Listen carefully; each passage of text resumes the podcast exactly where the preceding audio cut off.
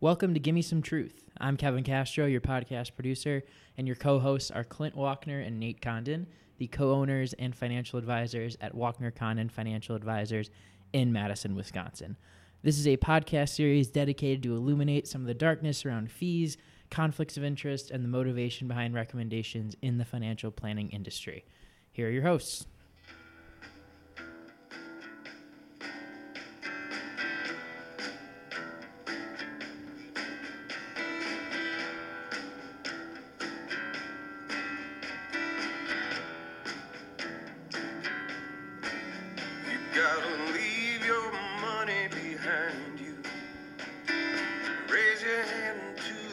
Sky.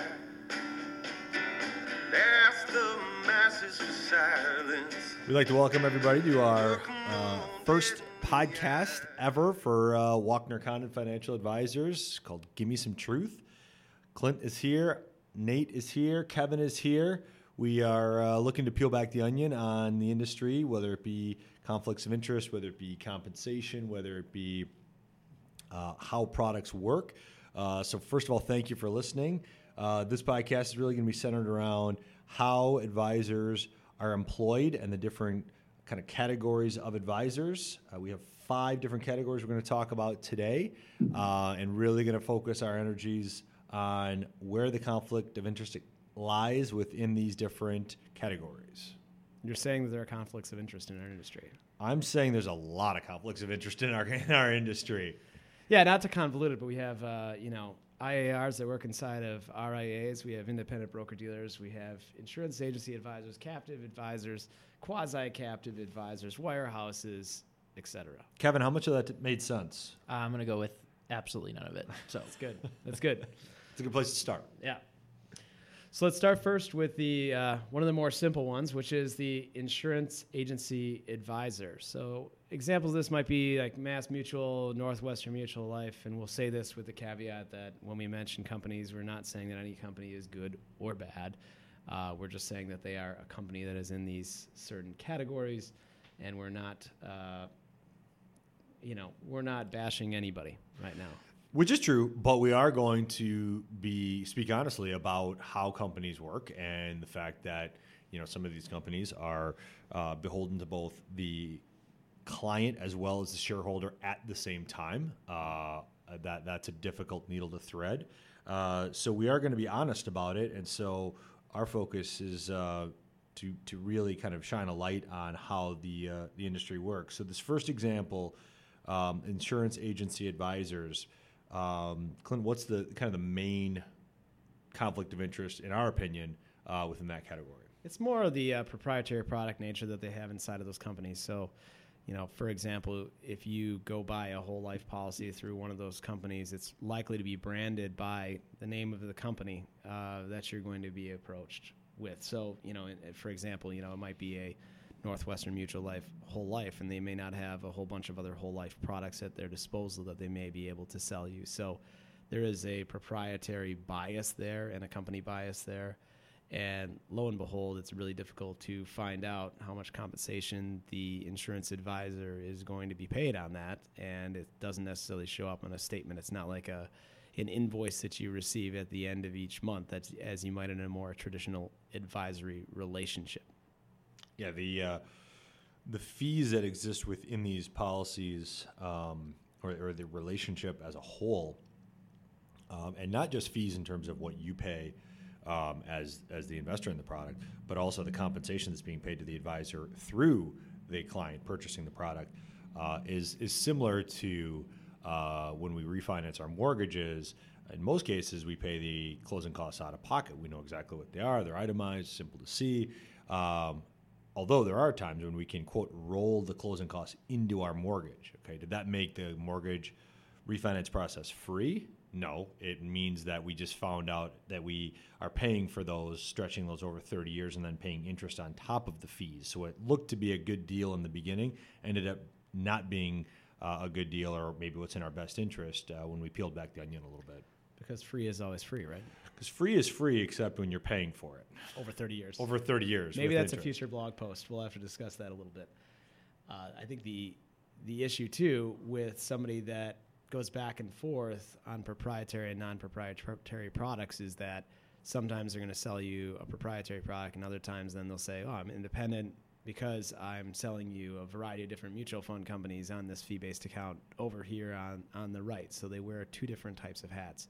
They wear a suitability standard for part of the time and a fiduciary standard for the other part of the time. And that's not just an insurance agency advisor problem. It's a, it's a problem through uh, a number of different companies and ways that these companies do business. And let's let's just uh, spend a couple minutes just talking about that. So the industry really is focused on two standards of care. One being suitability standard of care. Advisors that adhere to that standard of care simply mean that their recommendations need to be suitable, not necessarily in the client's best interest. The fiduciary standard of care says that the advisor has to do what's in the client's best interest at all times. And so the fiduciary standard of care really aims to try to eliminate as many conflicts of interest as possible within the relationship because if that advisor is audited, the auditor is going to be able to use the simple rule of thumb of was the recommendation in the client's best interest or was it in the advisor's best interest? And uh, it, it's a much um, more onerous um, standard of care to adhere to. Yeah, so if we go back to the example, uh, one of my first jobs that I ever had was selling shoes. So let's do a shoe example. I was a really good shoe salesman, by the way. I don't know if you Really good. Yes. How's that measured? How's a how what with what ma- major C's do they use to determine a very good shoe salesman? Uh, I I made a lot of sales, you know, and you got extra incentives for recommending certain types of shoes, right? Much like our industry, uh, I got to recommend certain types of shoes. Is Yeah. this one Nike shoe? You got an extra buck if you sold it, or you sold this Stride Rite shoe and things like that. So yeah, The- the- what about the shoe cleaners and the balms and, and the different things that are up by the cash register? It's just a it's a bunch of nothing, right? I mean, we were well compensated for those. yeah, I can imagine. Did you have warranties on the shoes as well? Yeah, everybody needs a shoe spray. So Yes. really peeling back the onion on shoe sales as opposed to the financial industry. Just today for a minute or two. That's Just- right. just for a Yeah, yeah, yeah. Make sure that you uh, you don't have to buy the waterproofing. You really don't. You really Right. don't. And any shoe cleaner never works. It just mushes in all the dirt into the shoe. So, and never wash your shoes. By the way, don't don't ever put them into the uh, washing machine. Really? Yeah, you'll wreck them. Totally. Really? You- It's done. Bonus tips. Bonus tips. So tips. back to uh, Kevin's job is really to keep us on track as much as possible. That's very true. He's That's like very herding true. cats. He's like a yeah, yeah. So if we go back to actually, let's do a shoe example though. Uh, um, suitability versus fiduciary standard of care. So suitability can- standard of care would be uh, I walk into a shoe store and I want to go hiking, and uh, you know somebody decides that they want to just put me in a running shoe because I can hike in a running shoe, right? So that's that's suitable. But is that really in my best interest? So if we had the fiduciary standard of care, if I walked into the shoe store, uh, you would have to put me in a hiking boot. Or if you did put me in a running shoe, you'd have to give a really good reason as to why and justify why that running shoe was going to be the right fit for that hike that you made. So uh, it's the higher standard of care. And furthermore, it's a standard of care that has to be applied over a longer period of time. So suitability just has to be at time of purchase, and there's no ongoing suitability standard of care. Fiduciary standard of care never really stops. We always have to do what's in our con- client's best interest at all times. So moving on to other types of companies, um, captive companies. Uh, so we would call these a, a different step from the insurance agency. Commonly, these investment advisors that work with these groups are a little bit more of an investment first focus versus an insurance first focus. Uh, examples of these might be Edward Jones, uh, some advisors over at Ameriprise, and uh, they have some conflicts of interest as well, don't they? Well, their main conflict of interest, in, in- as, as far as how we see things, is um, you know they are beholden to the, the the kind of overarching company. So if you are an Edward Jones advisor, you are um, you know adhering to the the protocol, if you will, of Edward Jones. If you're an Ameriprise advisor in this. Um, in this example, not every Ameriprise advisor is a, is a captive, but a lot of them are. Uh, you are adhering to the guidelines, the principles of that company, um, and so the the client that walks through the door may or may not fit within that protocol. Uh, so then it becomes a, a question of does the advisor try to massage the uh, relationship into that protocol, uh, which uh, obviously is, is not necessarily in the client's best interest. Yeah, and they're generally more captive. If you want to leave one of those organizations, oftentimes you have some pretty significant covenants of employment. So you have non-solicit and or non-competes that you've signed with them, and it's not as simple as, hey, I'm just going to leave and open my own shop, and I'm going to take all my clients with me. Uh, there's significant legal, legal proceedings if they step on some landmines. So uh, definitely they are uh, employees of those organizations in many cases, and they have little chance to move. Which is one of the reasons why we see a decent amount of turnover within that segment of, of the industry. Um, third category independent broker dealers. Yeah, and we used to work for an independent broker dealer in a couple different fashions. If um, anybody remembers us in our prior life when we worked for a local credit union, we worked under a couple different independent broker dealers. Uh, one of them being Financial Network, which is now Cetera, and another one being Securities America. And uh, there are some other bigger players too there. LPL, Cambridge, locally we have CUNA, and they have a conflict of interest really in that uh, most of these companies have approved product lists, and in some cases, they have preferred providers. And so, if we kind of follow the money from the standpoint of these independent broker dealers, uh, they don't do this all out of the goodness of their heart. They make money too. They're for profit companies, and therefore they need to generate revenue, and they generate revenue through trades, and they generate revenue from these product lists. So, if I'm XYZ mutual fund company and I decide that I really want to be sold at, you know, Cetera, um, oftentimes I'll pay a fee to get on their platform. And if I become a preferred provider in that I'm kind of put more in front of the advisors, uh, I have to pay a much, much, much larger check. And the hard part about it is that when the advisor of one of these firms uh, is positioning that um, product or investment in front of a client, they're not saying, I'm putting this product in front of you because this company is on our preferred list, and they got on our preferred list because they paid a huge amount of money to the parent company. They're simply saying, this investment is best for you. And so the, the difficulty in following the money, as Clint uh, uh, aptly coined it, uh, and I think that that's a hugely uh, um, uh, important um, process within our industry is following the money because it really leads you to the truth um, trying to understand the investment companies and how much they've paid an independent broker dealer is literally impossible. Uh, and so, for the end client, um, who should be the most important component within this equation, uh, they have a very difficult time understanding who paid who for what and why did that investment ultimately end up in the end client's portfolio.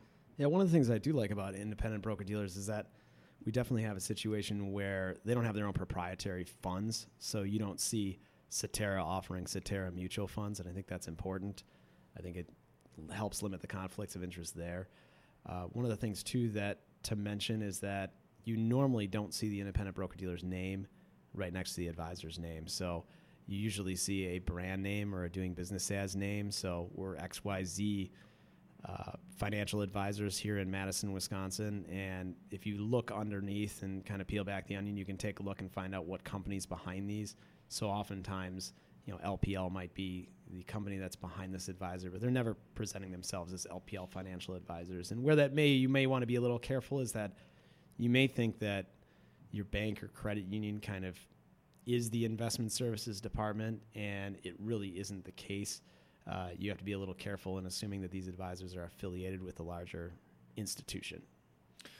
Yeah, it's it's a um, a very deft way of marketing uh, something to kind of give an impression that um, you know it is one thing when actually it's a different thing. And so if we look at a lot of our bank and credit unions uh, that offer investment services, the vast vast majority of them are not offering those through their own platform, through their own um, kind of organization. They have a company that they have a relationship with that is actually providing that uh, that service.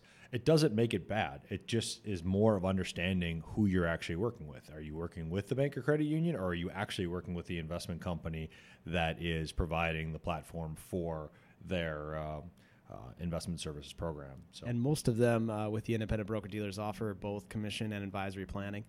The advantage of where the industry is going and the Department of Labor ruling is that it's kind of forcing some of these institutions to go more uh, in advisory planning or fiduciary style planning. So it's one of the positive things that's happening in the industry. Um, I know I wouldn't want to be an independent broker dealer right now because uh, compliance costs are very high right now, and their margins are getting squeezed significantly. You're seeing a ton of consolidation in the industry. So if you do any research on these companies, the larger companies are getting larger and the smaller companies are rolling up to the larger companies are going out of business. So it's a difficult industry to be in, and we're likely to see that consolidation persist. Uh, the advantage of the advisors that are working for these companies is that they are independent. The disadvantage is that these platforms that are developed by these broker dealers are uh, offer a little less choice in that there are platform fees. It may be designed specifically and the advisor may not be able to deviate from certain advisor platforms. So, uh, you know, from that perspective, they have a little less choice with them, and because of these extra compliance costs and the fact that a lot of upfront compensation is being taken away from these broker dealers, they're going to have to raise revenues somehow, and that usually means that they're going to pass through more costs to the advisors, and advisors tend to pass costs on to their clients. So it may get a little more expensive for them in the future. Yep. Again, follow the money um, and, and asking detailed questions of your advisor uh, about these topics is is not only something that is um, a good idea for for the uh, end investor. It is uh, kind of your only way of guarding against making sure that you're not putting yourself in a bad position. So asking very detailed questions about how fee structures work, every fee that's possibly involved, and how um, your money is being managed is is a really uh, um, smart thing to do before. In most cases, you want to be before you enter the relationship. But if you're already in the relationship, even asking now uh, is going to only provide you more information in terms of how your uh, money is being managed. So the fourth category we're going to talk about is uh, what we call in the industry wirehouses. Yeah, examples of this would be Baird, Merrill Lynch, Morgan Stanley, UBS. Um, these are all a lot of them uh, kind of legacy companies that have these big names, oftentimes the investment advisors that work for them definitely play up the standpoint that they have large research facilities, and a lot of them do. Uh, they underwrite a lot of stocks as well, which does present its own conflict of interest. Because if, if I'm Morgan Stanley or Merrill Lynch and I do an IPO for Snapchat, as example, you know, I'm probably incented in some way, or some department is incented to push those shares onto our clients. So there's a little conflict of interest there. It exists, a, you know, I would say slightly less than it did in the past because uh, more products are moving towards that fee-based, that advisory situation. So uh, if they're recommending Snapchat as an investment, it's got to be really in the client's best interest in order to be placed in, in that. I think the biggest conflict of interest that we face with those sorts of companies is that they have – shareholders and they have clients at the same time. So there you're supposed to be fiduciaries for both sets. And so therefore if the CEO wants to raise fees and look really really good in that quarter and they want to get their big bonus, um, then that might be in direct conflict with the advisors that are trying to do the right thing for their clients and to you know generate uh, you know use the fiduciary standard generate maximum rates of return and so those two things working in contrast with one another is a bit of an issue. Yeah, it's uh, again not sound like a broken record here, but it is a follow the money. Uh, and when you have um, two more or less competing interests uh, with shareholders and uh, investors, it becomes very very difficult to to claim that you are doing what's in both groups' best interest when those best interests uh, lie at uh, different ends of the spectrum. So. Uh, the final group that we're going to talk about today are independent registered investment advisors. Uh, this is the space with which Clint and I work and, and our company resides. Um, Clint, what are a few of the characteristics of the people that operate in this space? Well, I would say we have a little bit more limited conflicts of interest than the others. Uh, you know, we have a situation where we have to find a custodian or custodians to have our clients reside in most cases. We don't have to use a custodian, but the vast majority of independent registered investment advisors do use custodians. For us, it's TD Ameritrade. Uh, our conflict of interest is that you know when we select a custodian, they may pay for something. Uh, they may give us discounts on software. They may pay for a piece of software. They may, um, you know, provide us discounts on trade, something like that. But basically, those custodians are set up to be our Costco. Uh, we walk into there, uh, a ton of different mutual fund companies sign agreements with them to get on their platform. They do pay some money, just like the independent broker dealers, things like that. They may pay some money to get on the platform. TD Ameritrade receives this, but we never receive any of those uh, fees at all. So basically, we have to pull something off the shelf, and they offer the items on the shelves for us. Uh, the other limited conflict of interest that we see in our industry is that we can have a registered investment advisor firm. So for us, that's Walkner Condon Financial Advisors. But we also have a an insurance company, WC Insurance Services, and really when we sell term insurance or long-term care insurance or something like that, those commissions can flow through that entity. So we have an inherent conflict of interest inside of our firm in that we could incent ourselves to go out and sell more of that insurance because it m- pays us more upfront compensation. That's also why we uh, have to call ourselves fee based versus fee only. So it depends on how your firm's all set up. Some firms have made a uh, active decision that they want to be fee only, and others have decided they want to be fee based. But that conflict of interest has to be disclosed to all of the clients through our disclosure documents. This category of, of the five that we've talked about today is, is by far the fastest growing. Um, and it, it really is, in our opinion, where the overall industry is is moving toward.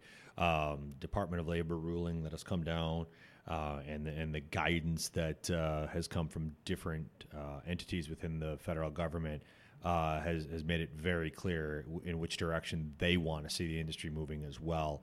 Um, fiduciary standard is better than suitability standard. It just is um, because it holds the advisor to a higher standard. It protects the client better, and it makes it so that uh, your interest is served before the advisors, which is how most people assume the industry works. And unfortunately, the vast majority of the industry doesn't work that way, but it's moving more that direction, and it's it's it's it's really good to see. Yeah, I mean Europe actually has a you know kind of universal fiduciary standard over there, and we just don't. And I think it's because of a lot of lobbying dollars and um, you know a situation where if, if you think about it in an odd way, you say that there are these big institutions that are fighting their own clients, basically saying that we don't want to provide you advice that's in your best interest. It's just it's appalling and it's confusing at the same time. Yeah, there's a reason why they uh, you, you don't see a lot of advertisements from these other companies talking about fiduciary standard because they understand that they're kind of on the wrong side of that equation. And and we're going to spend time in future podcasts talking about fiduciary standard, talking about compensation. Um, this concludes our first uh, ever podcast. So we appreciate your time and interest, and uh, we hope you can join us on our next one.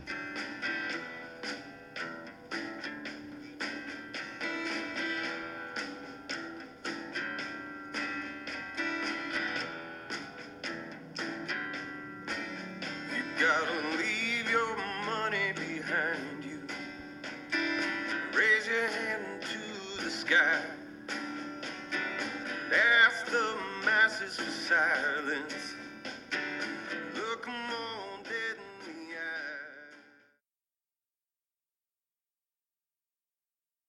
Advisory services are offered through Walkner Condon Financial Advisors LLC, a registered investment advisor in the states of Wisconsin and Texas. Clint Walkner and Nate Condon are investment advisor representatives of Walkner Condon. Kevin Castro is an office manager and marketing communications specialist for Walkner Condon Financial Advisors. He is not registered, and his participation in this podcast is limited to unregistered activities and will not be providing any advice that is investment related, nor should any comments he makes be construed as giving investment advice. Insurance products and services are offered through WC Insurance Services LLC, Walkner Condon Financial Advisors LLC, and WC Insurance Services LLC are affiliated companies.